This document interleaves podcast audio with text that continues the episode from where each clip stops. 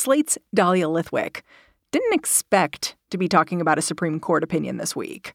She was off to a conference, but then. You know, my phone started going ping, ping, ping, ping, ping, ping. And I, I, like most people, I just, I really thought my first impulse was Politico got worked. Like it's just not possible because this has never happened. And the leaked opinion that Politico dropped this week is big. Justice Samuel Alito arguing that Roe v. Wade, the precedent that makes getting an abortion legal in this country, should be overturned. To see a 98 page draft opinion with all the appendices, uh, with the stamp of the court on it in advance of a, a decision day is, is absolutely unprecedented. Yeah, it was a tremendous flex to drop the entire draft opinion because you can't look at it and not think like, oh, oh yeah, that's that's a draft opinion. Yeah.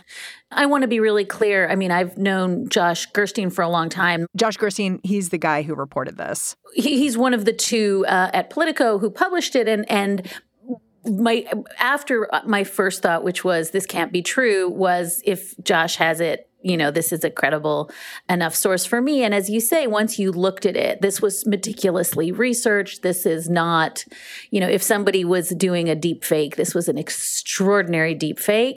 Dear listener, this was not a deep fake. The Supreme Court confirmed that this opinion, while not final, is the real deal, drawn up back in February and passed around the court. It decides a case called Dobbs versus Jackson Women's Health. It upholds Mississippi's 15 week abortion ban.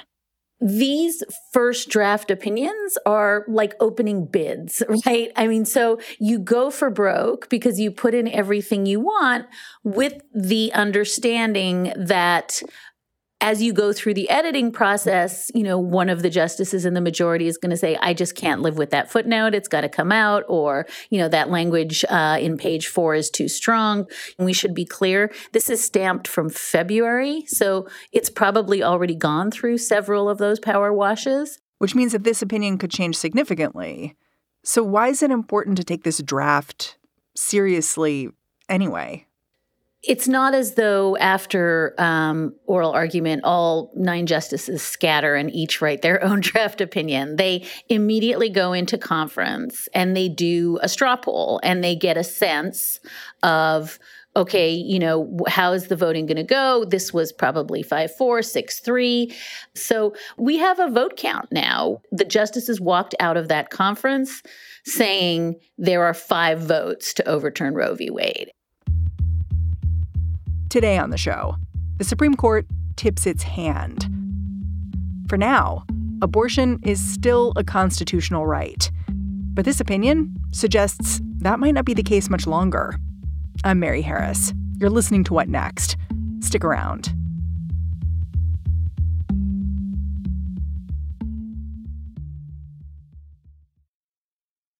This episode is brought to you by Discover.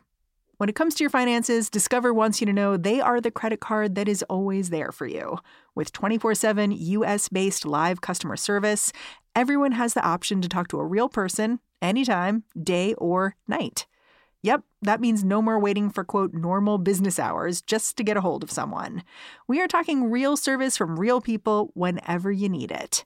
Get the customer service you deserve with Discover. Limitations apply. See terms at discover.com/slash credit card. Back in December, the Supreme Court heard oral arguments for this Mississippi case, Dobbs versus Jackson Women's Health. And as Dahlia listened in, something became clear to her.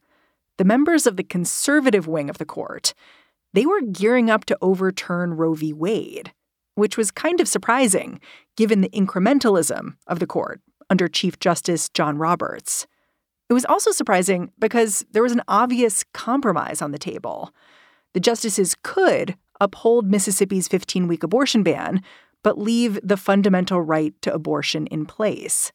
That would preserve court precedent in cases like Roe v. Wade, but also Planned Parenthood versus Casey. A lot of people thought the court would go small or at least not go huge. And what was very manifest at the argument was that John Roberts was alone.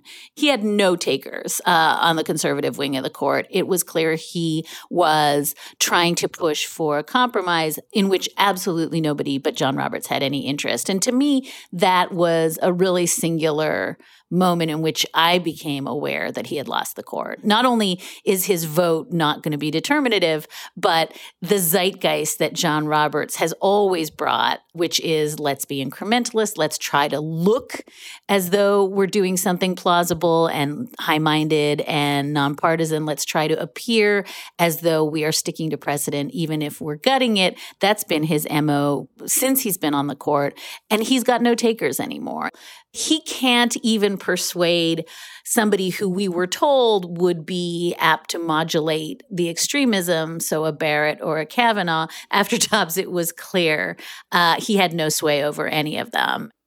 To me, it felt like a coming out party for Justice Kavanaugh and Justice Amy Coney Barrett because they were really laying out their opinions and why they felt so strongly you saw Amy Coney Barrett talking about, well, women could just give up their babies for adoption if they don't want to have or raise them.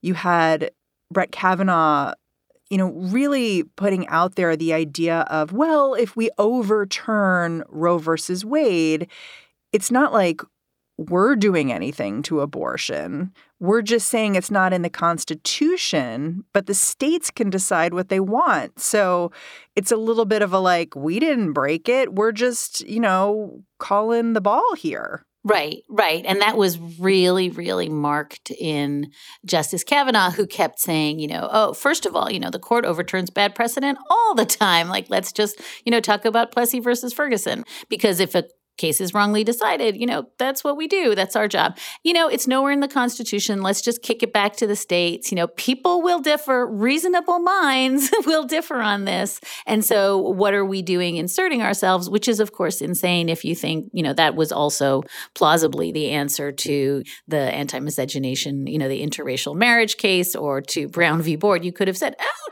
this is causing a lot of roiling dispute. Let's leave it to the states to decide.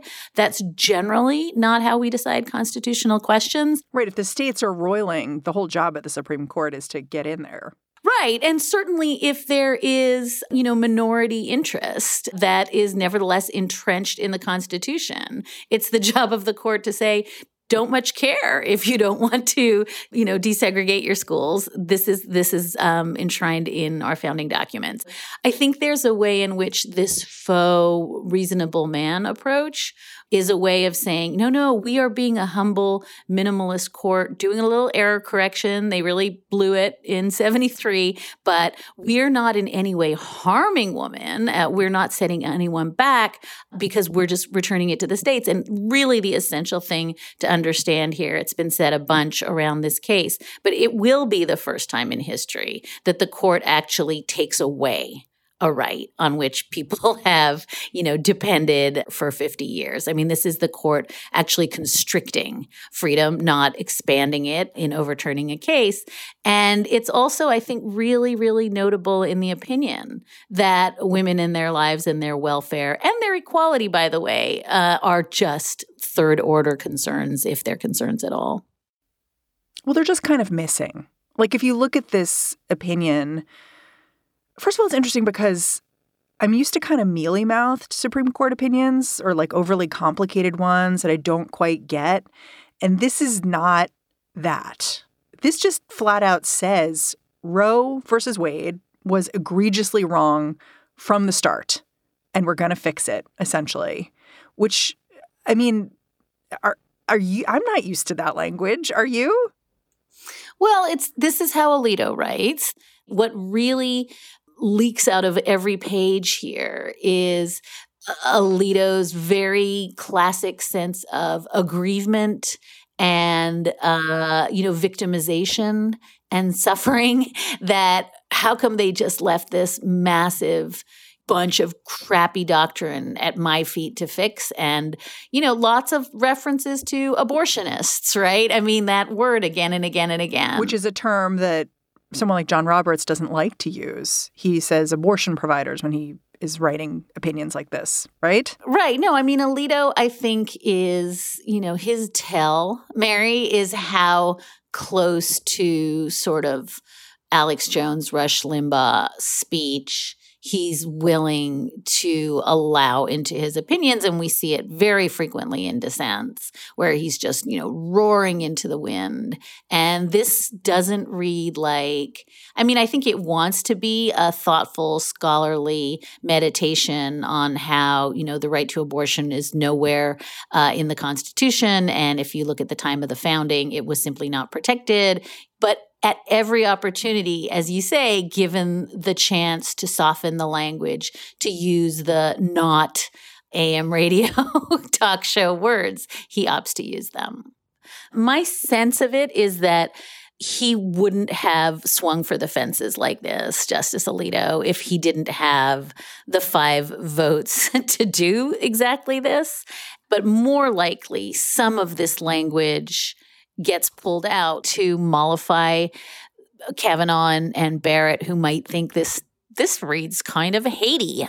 Although I do think uh, a lot of the whispers about why this was leaked has to do with was there some way uh, either either because uh, one of the conservative justices leaked it to make sure they don't go squishy or a liberal justice leaked it to help them understand how catastrophic this would be. Whatever version of the whispers you buy into i think there is some reason to think the leak happened because there was a sense that both kavanaugh and barrett uh, might not quite quite be as brave as Justice Alito opinion suggests. Interesting. I mean, let's talk about the question of who leaked it. Because, of course, as soon as this came out, like that was the second question on a lot of people's minds. And I, I, have to say, I was a little surprised by how much this question took over conservative media. Like you saw Laura Ingraham basically demanding that Supreme Court clerks be searched. So the justice, Chief Justice it's incumbent upon him to bring every law clerk before him or the FBI. Give me your phone. We want all your accounts. We have to do our own uh, look at all, every device that you've ever used and find out who did this. J- James, you're the FBI. It surprised me, I guess, because I was like, well, hold it. This is the decision you, I thought you wanted. So why all of this hubbub about a leak? It's just going to come out in a couple months. I think there's a couple of answers. My my purely cynical spitball is that all of that is a good deflection away from the merits, right? If you can turn this into a scandal about how it happened, maybe people won't notice that you know in 22 states uh, women will functionally lose the right to have you know autonomous uh, decision making power over their bodies so i think one that's one cynical explanation is that for the conservatives it's a, a, way of saying squirrel you know let's talk about this other thing. I, I will say and I, I, wrote this on monday night when the, the leak first happened law clerks at the supreme court i mean it's a tiny number of clerks and they are well aware they will never work in this town again if it, it is on them. Uh, i don't think any of them uh, would do something like this unauthorized it's just not done and the larger culture of secrecy at the court and trust is so essential to the functioning of the institution that the reason we don't get leaks in this order of magnitude is because the court as an institution will collapse if you get leaks of this ma- magnitude. Hmm. And so that's just my way of saying that, like, all due respect you know, to Laura Ingraham and the FBI, she's not wrong on the one fundamental point, which is nothing more terrible could happen to the court that relies on its own trust and camaraderie and its own belief in its own systems than to have a leak like this. There is no way John Roberts can get control of his court back after this. And so it's not misplaced to be deeply, deeply worried about what this does to the power and prestige and legitimacy of the court. We need a functioning court that the public trusts. And it's not clear to me how the court can operate in the wake of what just happened. That's interesting. I mean, I'm glad you brought up Chief Justice John Roberts because one of the most interesting theories about who leaked this document and why has to do with him. Because, like, just a few days ago, the Wall Street Journal published this op ed basically fretting that John Roberts might be able to pull another justice to his side, which is this moderate side, this side of let's not totally overturn Roe, let's maybe do something in between, and saying, you know, the now isn't the time for that, essentially. And I've seen arguments that part of the reason this might have been leaked was to basically prevent that, to basically say to the other justices, man up, the opinion's out there, you know, stick to your guns. Yeah, no, I think the theory of why this would have come from one of the conservative justices was exactly that was to lock in Barrett and Kavanaugh so that there was no way they would squish. And I think that's a decent theory. I think, you know, the the follow-on leak about what John Roberts has been thinking is in that sense, the most intriguing part of this, uh, because it was a leak on top of a leak. And this is CNN reported after after this document came out. Oh, by the way, Chief Justice John Roberts, he's not part of this opinion from Alito, and he wants to do a 15 week abortion ban. You know, so he doesn't want to totally ban abortion, just a little ban on abortion. Yeah, he was go- he was prepared to uphold this Mississippi law, uh, but he was not prepared to overturn Roe in this opinion, and that fact that that second leak uh, came out is almost as shocking. It kind of got lost in the whirlwind, but it's almost as shocking as the initial leak because it certainly suggests that there are multiple leakers at the court. And it certainly suggests that if it were John Roberts who was leaking any of this, which I really, really find doubtful, I just think you know, the guy is a straight, straight arrow, and I cannot imagine him, you know, whispering to reporters. But I do think that there is just absolute resonant awareness that what John Roberts wants and thinks is irrelevant. That this is yet another. I mean, I, I was laughing with our edit team, Mary, about how many times we've written the piece John Roberts has lost his court. I mean, I'd love to go back and count, but this is. But it sounds like you're saying now he he really has. It's it's over and I think that there is a little bit of an attempt here possibly if it was a conservative leaker to have all the outrage and horror happen in May as opposed to July because it's just that much further from the midterms. In that sense, I think of SB 8, the Texas decision that happened on the shadow docket, was a little bit of a preview for this, which is if we test the waters, if we just get Americans used to the notion that effective September 1, 2021, 10% of the people of childbearing age in the United States cannot get an abortion, and we all lived with that until May 1st, 2022, then this is just another, right? This is the frogs in the pot theory. Okay, well, in blue states, you'll still be able to get an abortion. So, you know, maybe by the time the midterms roll around, people will will be sanguine about what happened. It won't seem that bad. I know that seems a little bit cynical and grim, but it does feel to me as though part of what this is trying to do is get people to normalize and integrate something horrifying and get up tomorrow and move on. Back with Dahlia after a quick break.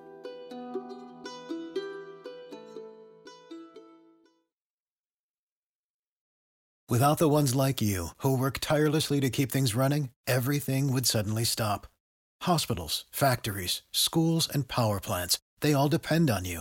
No matter the weather, emergency, or time of day, you're the ones who get it done. At Grainger, we're here for you with professional grade industrial supplies. Count on real time product availability and fast delivery. Call clickgrainger.com or just stop by. Grainger for the ones who get it done.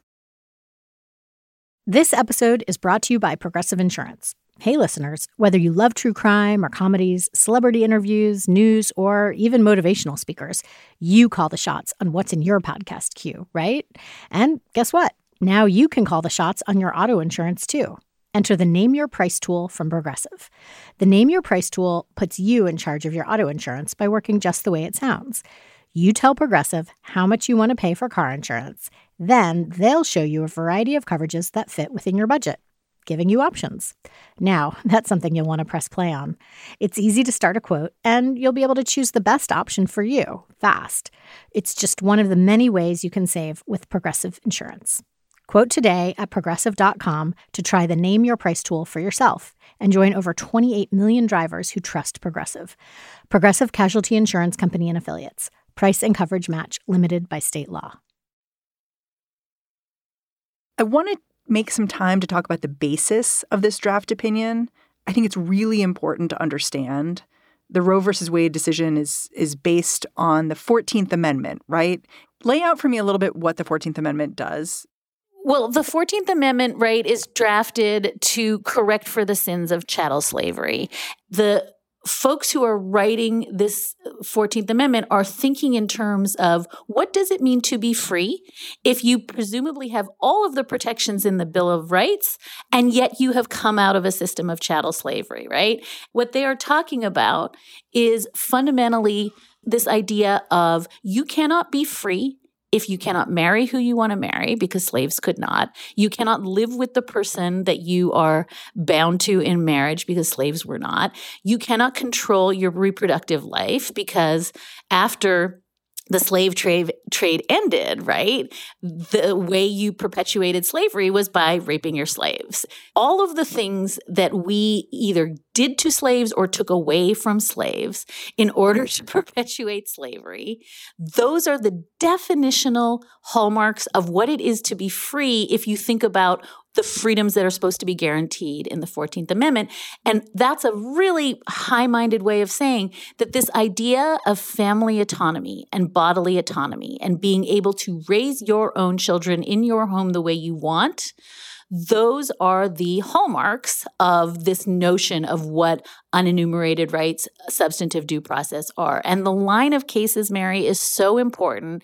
But the arc really begins with cases about your kid, you have a right to educate your kid the way you want to. And these are cases before the Supreme Court that were argued and rights were put into place.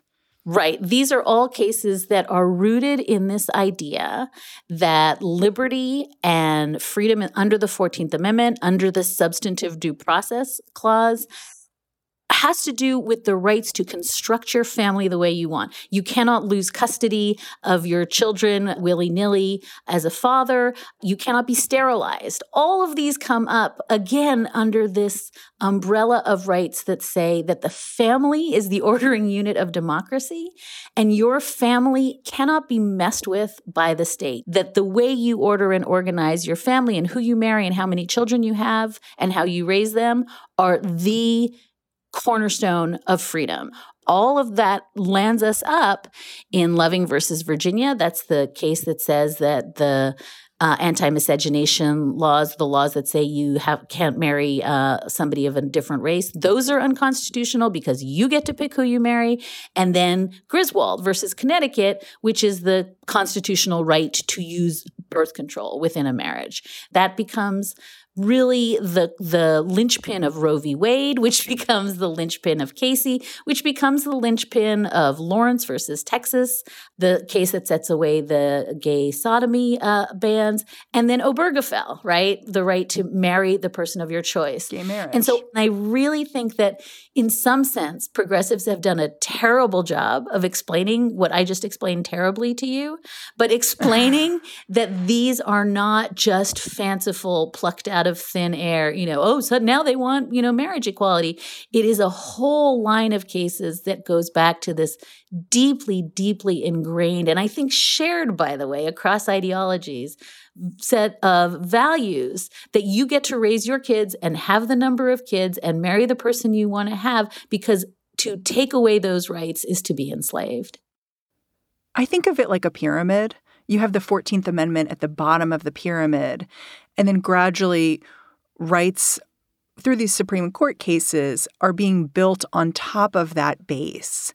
And I think what's interesting and alarming about this draft opinion from Justice Alito is he's beginning to pick away at the top of the pyramid And he's explicitly saying in this opinion, oh well, you know, other rights they'll they'll still exist. Like, you know, he interracial marriage still fine. You know, he's still he's he's picking and choosing what he wants to be resting on that pyramid, but he's beginning to pick away at it.